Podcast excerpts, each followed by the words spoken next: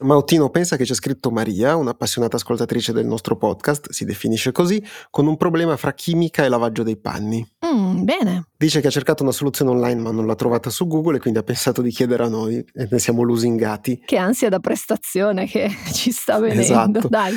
Ci scrive: Il mio detersivo per lana e seta è efficace dai 30 gradi. Per qualche motivo la mia lavatrice ha solo due programmi per lana, uno a 20 e uno a 40 gradi. Non voglio rischiare i 40 gradi, ma se faccio il lavaggio da 20 gradi, il detersivo non si attiva, non si scioglie, resta attaccato ai vestiti senza lavarli. Maria non sa bene come funziona, ha anche detto che ha pensato di sciogliere in un po' di acqua calda il detersivo prima di metterlo nella lavatrice e la mamma gli ha detto che non è questa grande idea. Eh, possiamo dire a Maria che ha ragione la mamma, questo a prescindere sempre.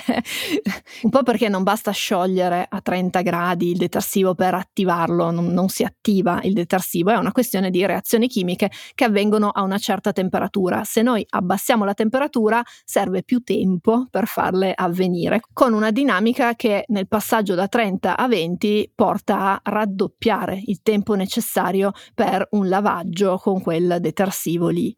E quindi, cara Maria, questo non significa che il detersivo non funzioni del tutto, probabilmente lava un po' meno, per cui Maria, se hai solo quella lavatrice lì e se hai solo quel detersivo lì, puoi continuare ad usarlo senza però fare dei magheggi particolari, insomma, usalo a 20 gradi e laverà un po' meno di quello che può lavare. E in questo modo risparmierà anche un pochino di energia, che forse è uno degli argomenti di oggi, Mottino. Eh sì, perché oggi parliamo proprio di risparmio energetico, di accesso agli ospedali, di un asteroide deviato, di lobbisti e di acqua al collagene da bere. Io sono Beatrice Mautino. E io sono Emanuele Megnetti e state ascoltando Ci vuole una scienza.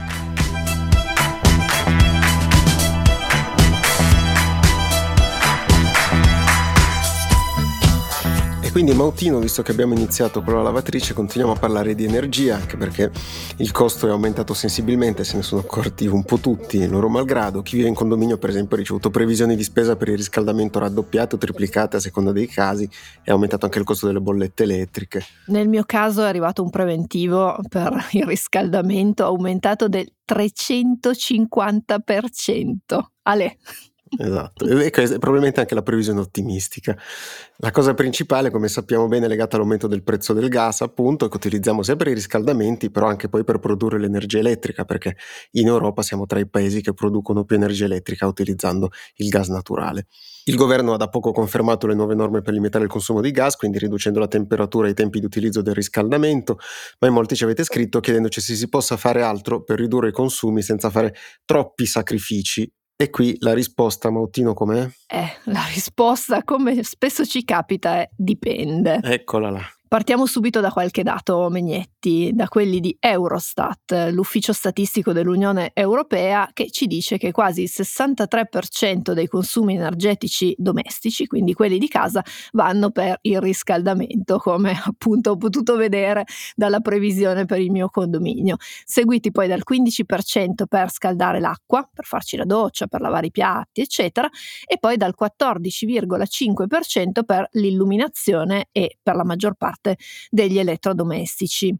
Il consumo di energia per la cottura degli alimenti, e qui se vi ricordate qualche puntata fa avevamo parlato di come risparmiare un po' di gas cuocendo la pasta, spegnendo il fuoco ad un certo punto, e questo consumo è pari al 6,1%, quindi è la cosa che consuma meno. Esatto, questo se vediamo nel complesso quali sono i consumi energetici per ogni abitazione in base appunto ai dati di Eurostat. Se però ci dedichiamo solo all'energia elettrica, gli elettrodomestici che hanno a che fare con l'acqua sono tra quelli che consumano di più.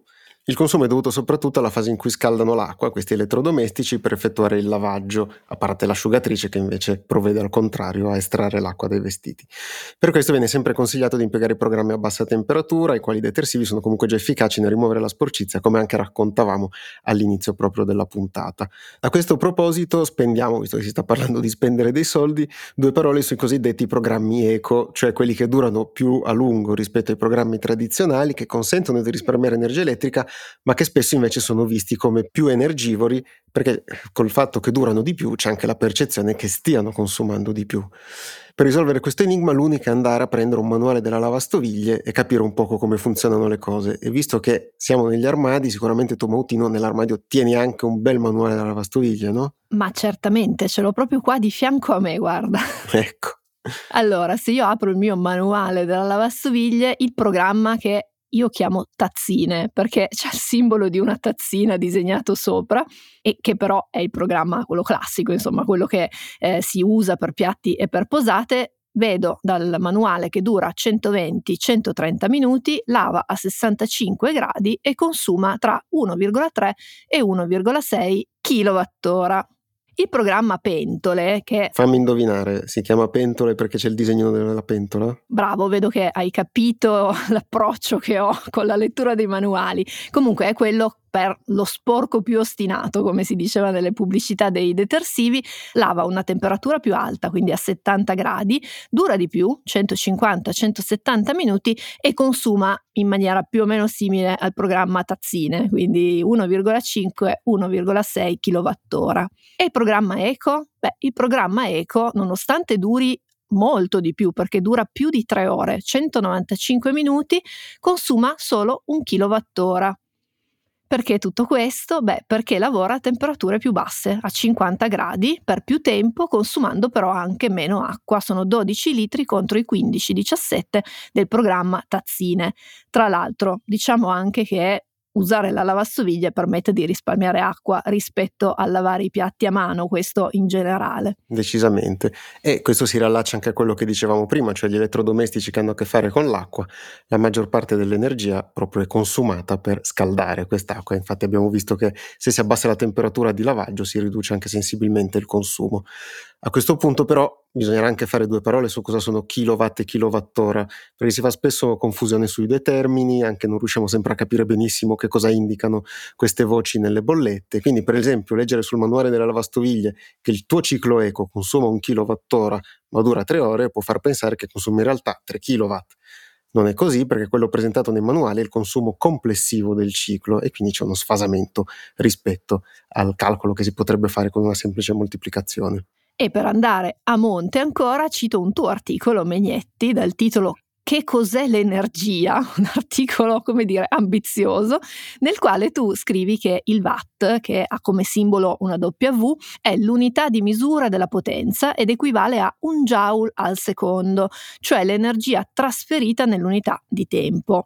Un macchinario con molti watt, scrivi in questo articolo che trovate sul sito del post, riesce quindi a trasferire una grande quantità di energia in pochissimo tempo. Il watt rappresenta l'energia prodotta o consumata istantaneamente e per questo viene spesso impiegato il wattora, quindi quell'altra unità di misura che abbiamo usato prima, che come appunto suggerisce il nome serve per misurare la quantità di energia fornita in un'ora di tempo. Il kilowattora è anche però l'unità di vendita dell'energia. Se voi andate sulla bolletta a controllare ci trovate il costo al kilowattora, tra l'altro nel mio caso il costo dell'energia elettrica è arrivato a 0,6 kilowattora. Ma non stai prendendo tutto questo sul personale? Comunque. No, no, no, assolutamente. e e anche però il consumo complessivo di kilowattora che avete fatto nel periodo di riferimento kilowattora, diciamolo per ulteriore chiarezza, sono 1000 watt ora. Ah certo, sì sì. Se rimaniamo ancora un pochino sugli elettrodomestici che hanno a che fare con l'acqua, molte abitazioni hanno uno scaldacqua elettrico che in una famiglia da 4 persone può arrivare a consumare 2300 kWh per anno, quindi è un bel consumo. Di solito si consiglia di tenere il termostato degli scaldacqua elettrici tra i 55 e i 60 gradi Celsius, di regolare gli orari di accensione, quindi in modo che non consumino tutto il giorno e poi di preferire quei modelli che siano molto ben isolati e che quindi possono mantenere più a lungo l'acqua calda dopo che l'hanno scaldata. In certi momenti storici, possiamo dire così, gli scaldacqua elettrici sono più convenienti rispetto a quelli a gas, a seconda del momento in cui costi di più l'energia elettrica oppure il gas, però in generale in questa fase abbiamo visto che stanno aumentando sia i prezzi del gas, sia di conseguenza anche quelli dell'energia elettrica, visto che in Italia l'energia elettrica è molto legata al prezzo del gas naturale.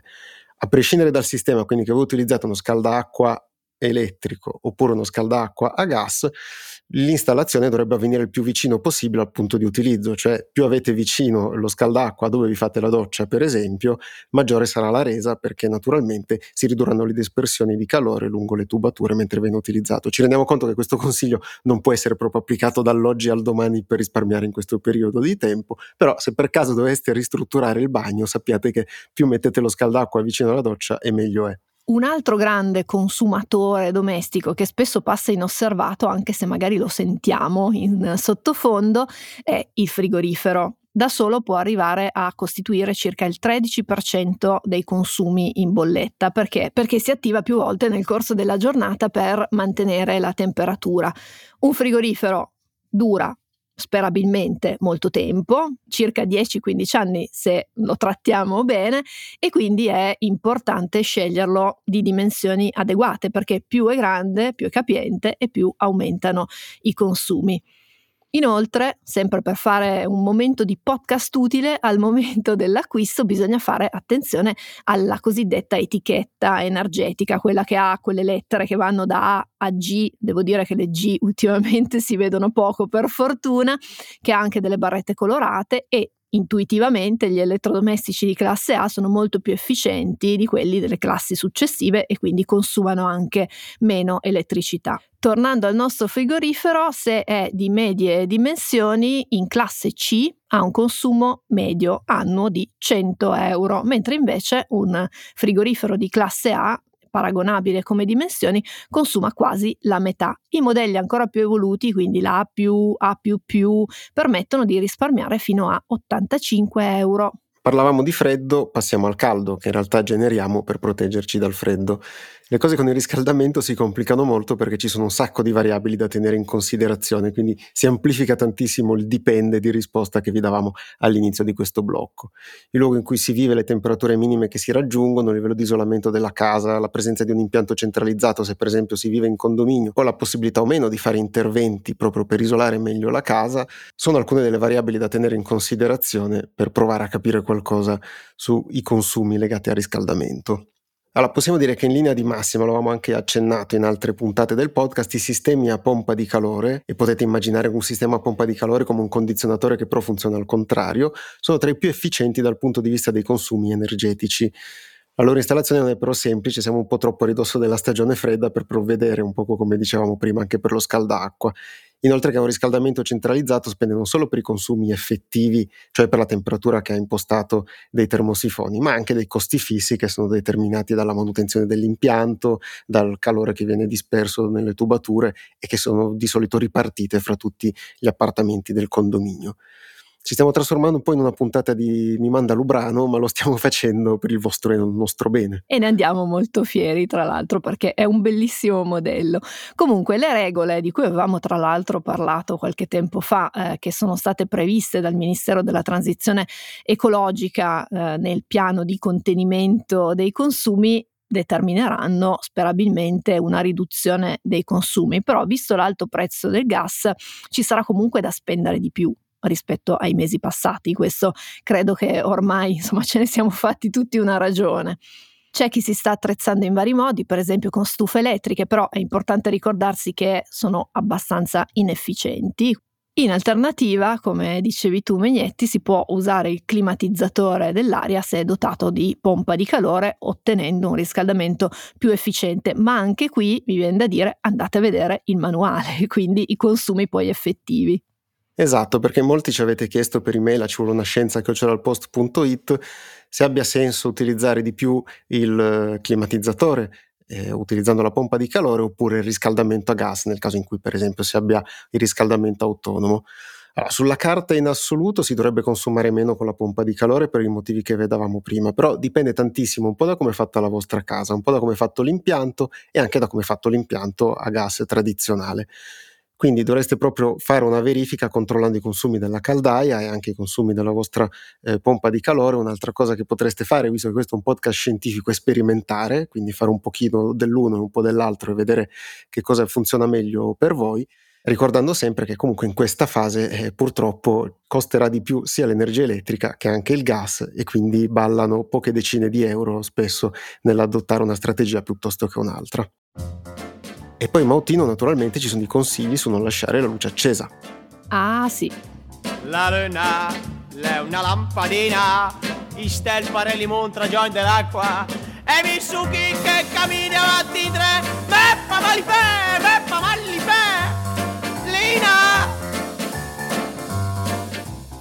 Comunque, l'illuminazione costituisce il 20-30% del consumo di energia elettrica a livello globale ed è da solo responsabile di circa il 6% delle emissioni di gas serra, quindi insomma non è, non è trascurabile come impatto. Le lampadine a LED, questo ormai lo sappiamo, sono molto più efficienti di quelle a incandescenza, al punto da consumare l'80% in meno e durare fino a 25 volte in più rispetto alle lampadine vecchie. Per questo motivo sono sempre più diffuse e sono sempre più preferite alle lampadine a fluorescenza che spesso utilizzano tra l'altro sostanze chimiche molto inquinanti, sono anche meno stabili e con una produzione di luce che tende un po' a peggiorare no, nel corso del tempo. Sentiamo dire spesso che l'inventore della lampadina fu Thomas Edison nella seconda metà dell'Ottocento, ma in realtà Edison fu solo uno dei tanti inventori che si cimentarono più o meno nello stesso periodo con lo sviluppo di quelle che poi furono definite lampadine incandescenze, vedremo perché. Tra loro c'era anche un italiano, Alessandro Cruto, originario di Piossasco Mautino, un paese vicino Mamma a Torino. Mia, che orgoglio, che orgoglio. esatto. La scelta di citarlo da parte nostra non, non, deriva assolutamente dal fatto che siamo piemontesi entrambi. Ah beh, ma noi riconosciamo il valore dei grandi geni no? che hanno fatto la storia e lui è uno di questi. Cruto si interessò agli esperimenti che venivano condotti da Edison e altri proprio per produrre un filamento che resistesse a lungo facendo aumentare di conseguenza la longevità delle lampadine. Nella lampadina incandescenza, che si chiama così, eh, se vi ricordate quando provate a svitarla dopo che era stata accesa rischiavate anche di ustionarvi, L'irraggiamento di fotoni, cioè la produzione della luce a noi visibile, era ottenuto facendo riscaldare tantissimo un elemento metallico, il filamento appunto, era quella parte che diventava proprio appunto incandescente. Nella seconda metà dell'Ottocento c'era quindi la corsa per trovare filamenti che bruciassero dopo molto tempo, in modo che quindi la lampadina potesse durare di più. Provando e riprovando, nel laboratorio di fisica dell'Università di Torino, il nostro Cruto realizzò una lampadina con un rendimento maggiore rispetto a quella di Edison, che era stata brevettata poco tempo prima, anche se non era ancora commercialmente disponibile. Quindi Cruto arrivò un po' dopo, però arrivò con una lampadina migliore, che poi determinò anche i successi della sua piccola azienda, che sarebbe stata poi in seguito rilevata non di meno che dalla Philips. Cruto però morì nel 1908 ed è stato praticamente dimenticato fra i grandi inventori italiani. Fino a oggi. Esatto, d'ora innanzi parlate a tutti di Cruto in qualsiasi momento. Comunque le lampadine a incandescenza erano dappertutto, erano molto utilizzate in ambiente domestico, tutti ce le abbiamo avute in casa fino a pochi decenni fa e lo erano nonostante la maggior parte dell'energia elettrica che consumavano andasse persa in calore perché le alternative non erano molte e quelle che c'erano erano quasi sempre peggiori, come per esempio le lampade a fluorescenza di cui parlavamo prima. Ci doveva essere però un modo migliore. E il primo passo verso una nuova generazione di lampadine avvenne negli anni 60 del Novecento, quando per puro caso Gary Pittman e James Bayard della Texas Instruments, quella che facciamo le calcolatrici, che, che tutti conosciamo per quello, inventarono in maniera accidentale il primo diodo a emissione di luce, la cui sigla dall'inglese è LED, cioè LED, che però emetteva solo nell'infrarosso, quindi la parte della radiazione elettromagnetica che noi non riusciamo a vedere perché ha una frequenza inferiore a quella della luce visibile. Quindi non era granché utile in un'ottica di produrre dell'illuminazione, però lo divenne per far funzionare i telecomandi. Però questa qui è un'altra storia che magari facciamo in un'altra puntata. Esatto, nei decenni successivi ricerca e investimenti resero possibile la realizzazione di LED in grado di emettere luce rossa e luce verde quindi ve li ricorderete, sono anche quelli che sono ancora tutt'oggi utilizzati per la spia del televisore o di altri elettrodomestici, di cui si è anche parlato tanto in termini di risparmio, staccate le prese anche dei televisori per risparmiare qualche centesimo l'anno anche dal loro consumo ma non c'era invece verso di trovare il modo di far produrre a questi LED la luce blu e non era una cosa da poco perché se tu metti insieme la luce verde, la luce rossa e la luce blu puoi ottenere quella che è la luce bianca e quindi ottenere una lampadina che possa illuminare normalmente proprio come facevano quelle a incandescenza. La difficoltà più grande era legata all'impiego del giusto semiconduttore per riprodurre i LED blu un LED, e qui non ci addentreremo troppo nel dettaglio, anche perché è molto più difficile spiegare come funziona un LED rispetto a una lampadina incandescenza, è costituito da una serie di strati di semiconduttori, diciamo così, grazie ai quali l'elettricità viene convertita direttamente in particelle di luce, cioè i fotoni, che sono poi quelli che stimolano la nostra retina, cosa che permette di ottenere un'alta efficienza energetica rispetto alle lampadine a incandescenza. Ci serve tantissimo altro da dire sul funzionamento dei LED, ma vi risparmiamo. Il problema di cui parlavi tu fu risolto nei primi anni 90 dall'ingegnere giapponese Shui Nakamura, che sviluppò un sistema per produrre nitruro di gallio, che è un semiconduttore necessario per ottenere quella luce blu che serviva. La scoperta gli valse il premio Nobel nel 2014 insieme a Isamu Akasaki e Hiroshi Amano, che sono stati considerati altri due importanti eh, protagonisti dello sviluppo dei LED.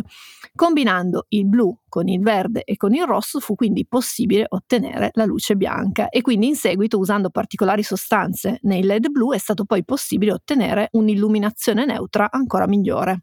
Possiamo dire così, se oggi vedete sulla vostra app preferita per i podcast il logo di Ci vuole una scienza con questi colori, è anche grazie al lavoro che è stato fatto da Nakamura e dagli altri ricercatori giapponesi. La sua invenzione ha reso possibile buona parte delle tecnologie che usiamo oggi, non solo per gli schermi, ma anche per illuminare le nostre abitazioni. Parlavamo infatti delle lampadine che consumano molto meno adesso rispetto a quelle incandescenza di prima quelle incandescenza che per esempio in Europa sono state messe quasi completamente al bando, a parte qualche applicazione ancora, per esempio si possono usare nei forni quelle delle lampadine a LED, possiamo dirlo, una vera rivoluzione tecnologica e quindi anche il Nobel era molto meritato e pensate che si stima che se tutto il mondo passasse alle lampadine LED si potrebbe ridurre enormemente la produzione di anidride carbonica, proprio perché ci sarebbero meno consumi di energia elettrica, rendendo inoltre accessibile l'illuminazione a quel circa 1,2 miliardi di persone che attualmente non si possono proprio permettere l'utilizzo di lampade che consumano troppa energia.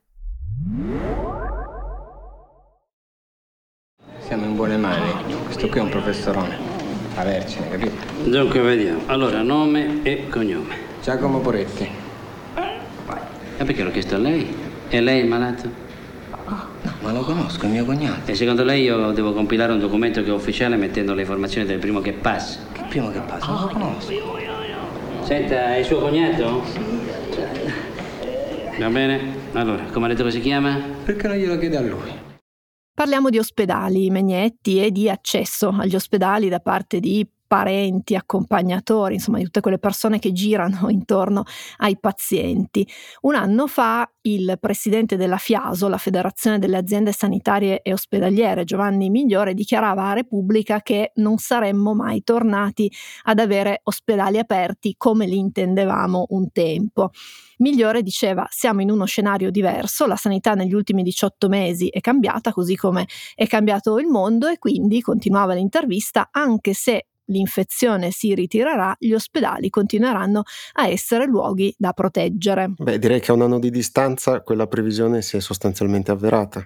Purtroppo sì, perché a oggi le visite in reparto sono garantite da una nuova norma che è entrata in vigore lo scorso marzo che garantisce un minimo di 45 minuti al giorno di visita nei reparti. Quella norma è stata accolta con entusiasmo quando è stata annunciata perché arrivava dopo un lungo periodo di totale isolamento dei pazienti e di ospedali che erano davvero abbastanza blindati ed era stata accolta con entusiasmo anche se non prendeva in considerazione per esempio l'RSA, quindi le varie strutture che accolgono le persone più anziane oppure non teneva conto degli accompagnatori a visite ambulatoriali oppure ai day hospital, però quella norma sembrava un primo passo verso un ritorno a quella che era considerata la normalità. Quella disposizione era però ancora pensata per una situazione di emergenza e al momento possiamo dire che però è diventata la nuova normalità, come proprio aveva prospettato migliore già nel 2021. Per molti ospedali sul territorio, con reparti che si attengono ai 45 minuti tassativi al giorno, non c'è proprio possibilità per gli accompagnatori di superare questi limiti e quindi anche stare di più tempo con i loro cari. Ci preme dire che è un tema molto ampio che riguarda in generale la gestione degli ospedali, che quindi anche questo argomento grandissimo, ci sono problemi legati a carenza di personale, di strutture che sono poco adeguate a ospitare i pazienti e le persone che stanno poi loro accanto. Però è anche un tema che genera molta frustrazione fra tutte le persone che assistono i pazienti che si trovano negli ospedali e anche poi spesso anche chi lavora negli ospedali che vorrebbe poter fare di più per i propri pazienti e anche per i familiari, gli amici e gli accompagnatori e che invece si ritrovano spesso con porte in faccia chiusure e quindi quindi tanta frustrazione. Visto che però siamo un podcast scientifico, ci permettiamo di portare sul tavolo della discussione un elemento che sembra passare un po' sempre in secondo piano durante questi dibattiti. Quando si parla di cura si tende a pensare che coincida con l'atto terapeutico, quello che viene svolto da medici e da eh, infermieri e quindi la classica argomentazione che si sente dire quando si chiede più apertura degli ospedali, più accesso ai reparti e che quelli sono luoghi per i medici, dove i medici devono lavorare in pace per poter curare al meglio il proprio paziente.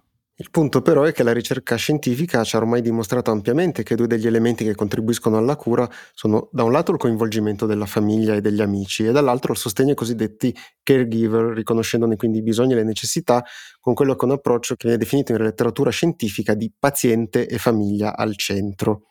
Questo tipo di studi e analisi, che erano anche antecedenti agli ultimi due anni e mezzo, erano stati dedicati per esempio alle terapie intensive, che sono reparti per loro definizione chiusi, proprio perché le persone devono ricevere delle cure altamente specializzate e spesso devono anche essere isolate da tutti gli altri pazienti dimostrando che l'assistenza di famiglia e amici contribuisce a ridurre il periodo di ricovero, per esempio, ma sappiamo anche che la presenza di familiari migliora la gestione delle malattie croniche e migliora la continuità delle cure, cioè molte persone sono più ben disposte sia a frequentare gli ospedali, perché hanno vicino persone che sono loro familiari, sia perché hanno maggiori riscontri sull'efficacia delle cure che stanno seguendo, perché le possono proprio seguire con maggiore accuratezza anche grazie all'aiuto delle persone che stanno loro accanto. E sempre dalla letteratura scientifica sappiamo anche che l'isolamento dei pazienti nel momento di maggiore vulnerabilità, quindi quando sono ricoverati in ospedale, li mette più a rischio non solo dei danni emotivi che ci sono e sono importanti e non vanno trascurati, ma anche proprio sul piano delle cure, per esempio per decisioni sbagliate oppure per istruzioni che non vengono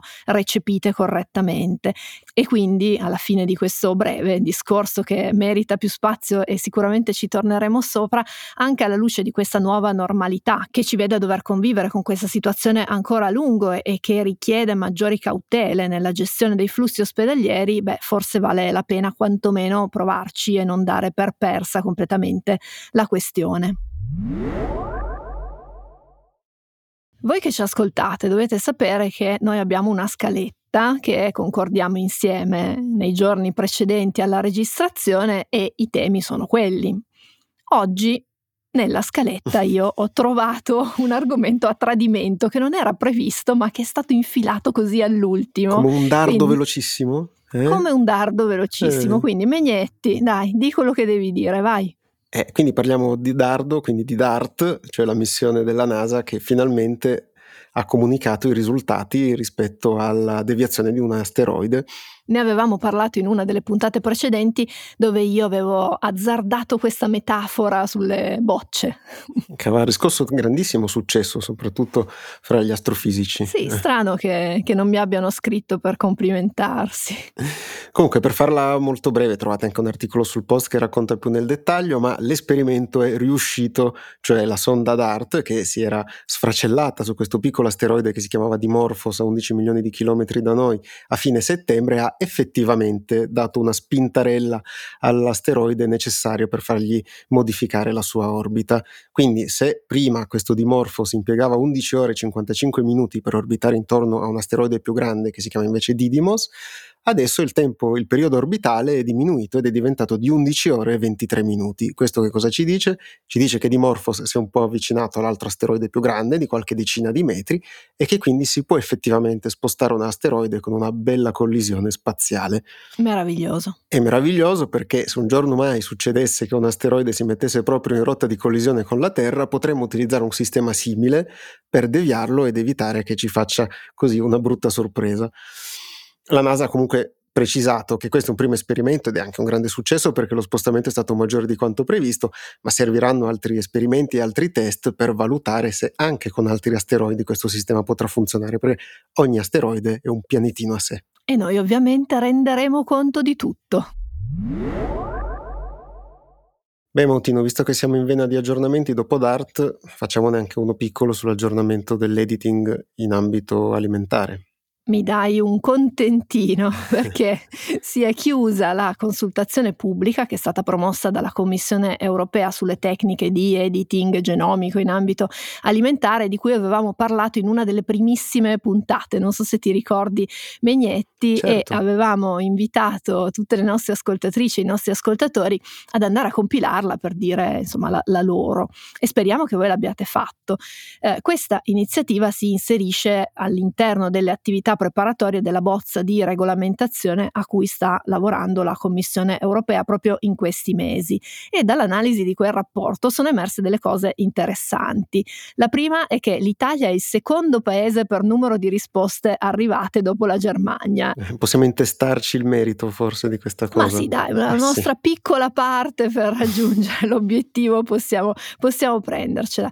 La seconda cosa interessante è che il 79% delle risposte ha giudicato l'attuale regolamentazione non adeguata alle nuove tecniche di eh, editing genomico. Per il 61% delle persone che hanno risposto chiede poi una regolamentazione basata sulle caratteristiche del prodotto più che sul metodo di produzione e anche di questo abbiamo già parlato nelle puntate precedenti, che tra l'altro è una posizione che è prevalente all'interno della comunità scientifica eh, di riferimento. E poi la metà dei partecipanti circa chiede che si inseriscano all'interno della regolamentazione anche delle valutazioni di sostenibilità di questi prodotti prodotti delle tecniche di editing genomico. Se vi interessa, se avete preso parte alla consultazione, trovate il rapporto completo sul sito della Commissione europea.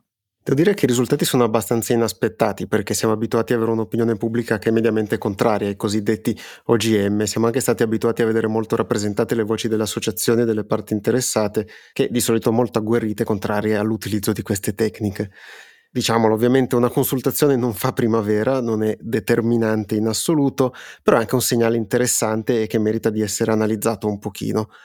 Soprattutto se poi questo si innesta su un cambio di registro nel dibattito pubblico legato a questi argomenti.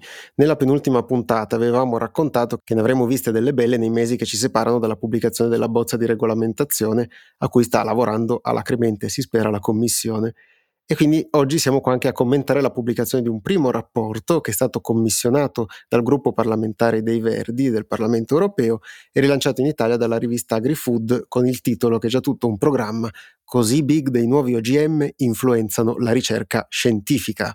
Mautino, quindi c'è del marcio nell'OGM. Esatto. Il rapporto che è stato redatto dall'associazione GM Watch, che ha una posizione dichiaratamente anti-OGM, rivelerebbe delle relazioni tra, e qui citiamo letteralmente, ricercatori, lobbisti di Eurosids, che rappresenta sostanzialmente le industrie sementiere, consulenti e vertici delle grandi aziende che producono pesticidi e prodotti chimici. Questo rapporto nella sostanza poi è una lunga lista di enti che si sono espressi sul tema dell'editing genomico oppure che hanno avuto collaborazioni con aziende del settore e tra questi ne citiamo alcuni, l'Organizzazione Europea delle Scienze delle Piante oppure la Federazione Europea dell'Accademia delle Scienze e delle Discipline Umanistiche che comprende tra le altre la nostra Accademia dei Lincei fino ad arrivare al nostro CNR, il Consiglio Nazionale delle Ricerche. E poi ci sono gli scienziati nella lunga lista, ce ne sono due eh, dei nostri scienziati italiani come Roberto De Fez e Michele Morgante, che sono tra quelli che si sono esposti di più negli anni nella comunicazione delle tecniche di modifica genetica delle piante. E vabbè, insomma, come succede in molti casi, c'è finito dentro chi lavora su questi temi, ma anche chi si è espresso pubblicamente a favore di una regolamentazione diversa di queste nuove tecniche, quindi non necessariamente essendo così partigiano come vorrebbe farci pensare questo rapporto. No, infatti nel rapporto non si tiene conto del fatto che ci sono degli enti scientifici che hanno proprio il compito di informare la politica sui temi di loro competenze, quindi non è strano che dei loro rappresentanti, per esempio, vadano a Bruxelles a rendere conto al Parlamento oppure che discutano nei, nei parlamenti di eh, riferimento. E allo stesso modo avere rapporti con l'industria non solo non è strano, ma è anche eh, ormai obbligatorio, perché proprio per come funziona l'attuale sistema dei finanziamenti a livello europeo eh, è proprio richiesta una componente anche di finanziamento privato e quindi se un ricercatore lavora nell'ambito dell'editing genomico in qualche modo prima o poi avrà rapporti con le aziende che utilizzano queste tecniche o i risultati di queste tecniche eh, a scopo commerciale, ovviamente. Questo rapporto è una mossa politica e comunicativa, rientra in quello che è il gioco delle parti, che si sviluppa poi anche a Bruxelles e nel Parlamento europeo ed è volto a screditare la parte che viene considerata avversaria rispetto alla propria. Non sarà probabilmente l'ultimo e non sarà un caso isolato, ne usciranno diverse altre di notizie, informazioni, rapporti tesi a screditare una parte o l'altra, mentre intanto la Commissione sta lavorando alla nuova regolamentazione. E noi naturalmente continueremo a tenervi aggiornati. E chiudiamo con Federica che ci ha scritto a civolonascienza.it per chiedere delucidazioni su una cosa che ha visto in televisione in alcune pubblicità, e cioè il collagene da bere. Ci scrive, posto che anche il collagene non elimina le rughe e va assunto con costanza, funziona o fa più male che bene? E se sì, qual è la concentrazione minima? Poi ci ringrazia e si firma come una coetanea di Megnetti che a differenza sua ha a che fare con le rughe. Adesso non ho ben capito questa allusione. In però. effetti, in effetti tu le rughe non ce le hai, eh, sì, non, non, le vedo. Allora, rispondiamo brevemente a Federica dicendo che quella delle bevande al collagene e più in generale degli integratori a base di collagene eh, rientra nel filone di quella che viene chiamata nutricosmetica, quindi wow. una delle nuove frontiere del marketing cosmetico dico. In sostanza, il collagene è una proteina, è responsabile del mantenimento dell'impalcatura della pelle e man mano che passano gli anni tende a perdersi un po', le nostre cellule ne producono meno e quindi la pelle rovinosamente cade e diventa appunto, si formano le rughe diventa più cadente. Ecco, nello spazio hai meno rughe. Ah, è per quello che tu non ce le hai, quindi. L'idea alla base di questi prodotti è che assumere collagene possa andare a invertire questo processo e però la dura realtà è che No, non lo fa al momento. I dati scientifici a supporto di questa ipotesi mh, mm, ci so, sono pochi, non sono sufficientemente solidi, anche se le aziende stanno investendo molto per cercare di dimostrare l'efficacia di questi prodotti, ma non ci sono ancora riuscite. Quando assumiamo collagene mangiando alimenti che lo contengono, come per esempio la carne, oppure con gli integratori, quello che succede è che il nostro organismo lo digerisce come digerisce tutte le proteine con l'obiettivo di ottenere i singoli mattoncini che lo compongono per produrre altre proteine. Quindi quali proteine produrre? Beh, lo decide l'organismo sulla base di quello che gli serve e quindi mangiare collagene non fa produrre più collagene. E men che meno berlo. Ah, certo. Abbiamo iniziato con l'energia e abbiamo esaurito quasi tutte le energie, quindi ci apprestiamo a chiudere questa puntata. Vi ringraziamo per averci ascoltato, vi ricordiamo che potete trovare tutte le puntate di Ci vuole una scienza e quindi recuperare anche quelle vecchie su tutte le piattaforme come Spotify, Apple Podcast e Google Podcast oppure direttamente sull'app del Post. Se questa puntata vi è piaciuta potete condividerla con i vostri amici, conoscenti, contatti sui social network, insomma sbizzarritevi con le condivisioni, scriveteci come sempre a ci vuole una scienza chiocciola ilpost.it e tra l'altro, caro Megnetti, abbiamo un grande annuncio da fare perché mercoledì prossimo, il 19 ottobre alle 17.30, faremo una diretta sul profilo Instagram del post dove racconteremo come facciamo questo podcast e risponderemo alle vostre domande. Per cui vi invitiamo a scriverci a ci vuole una scienza chiocciola ilpost.it oppure eh, sui canali social del post e noi risponderemo e chiacchiereremo un po'. A venerdì prossimo. Ciao. Ciao.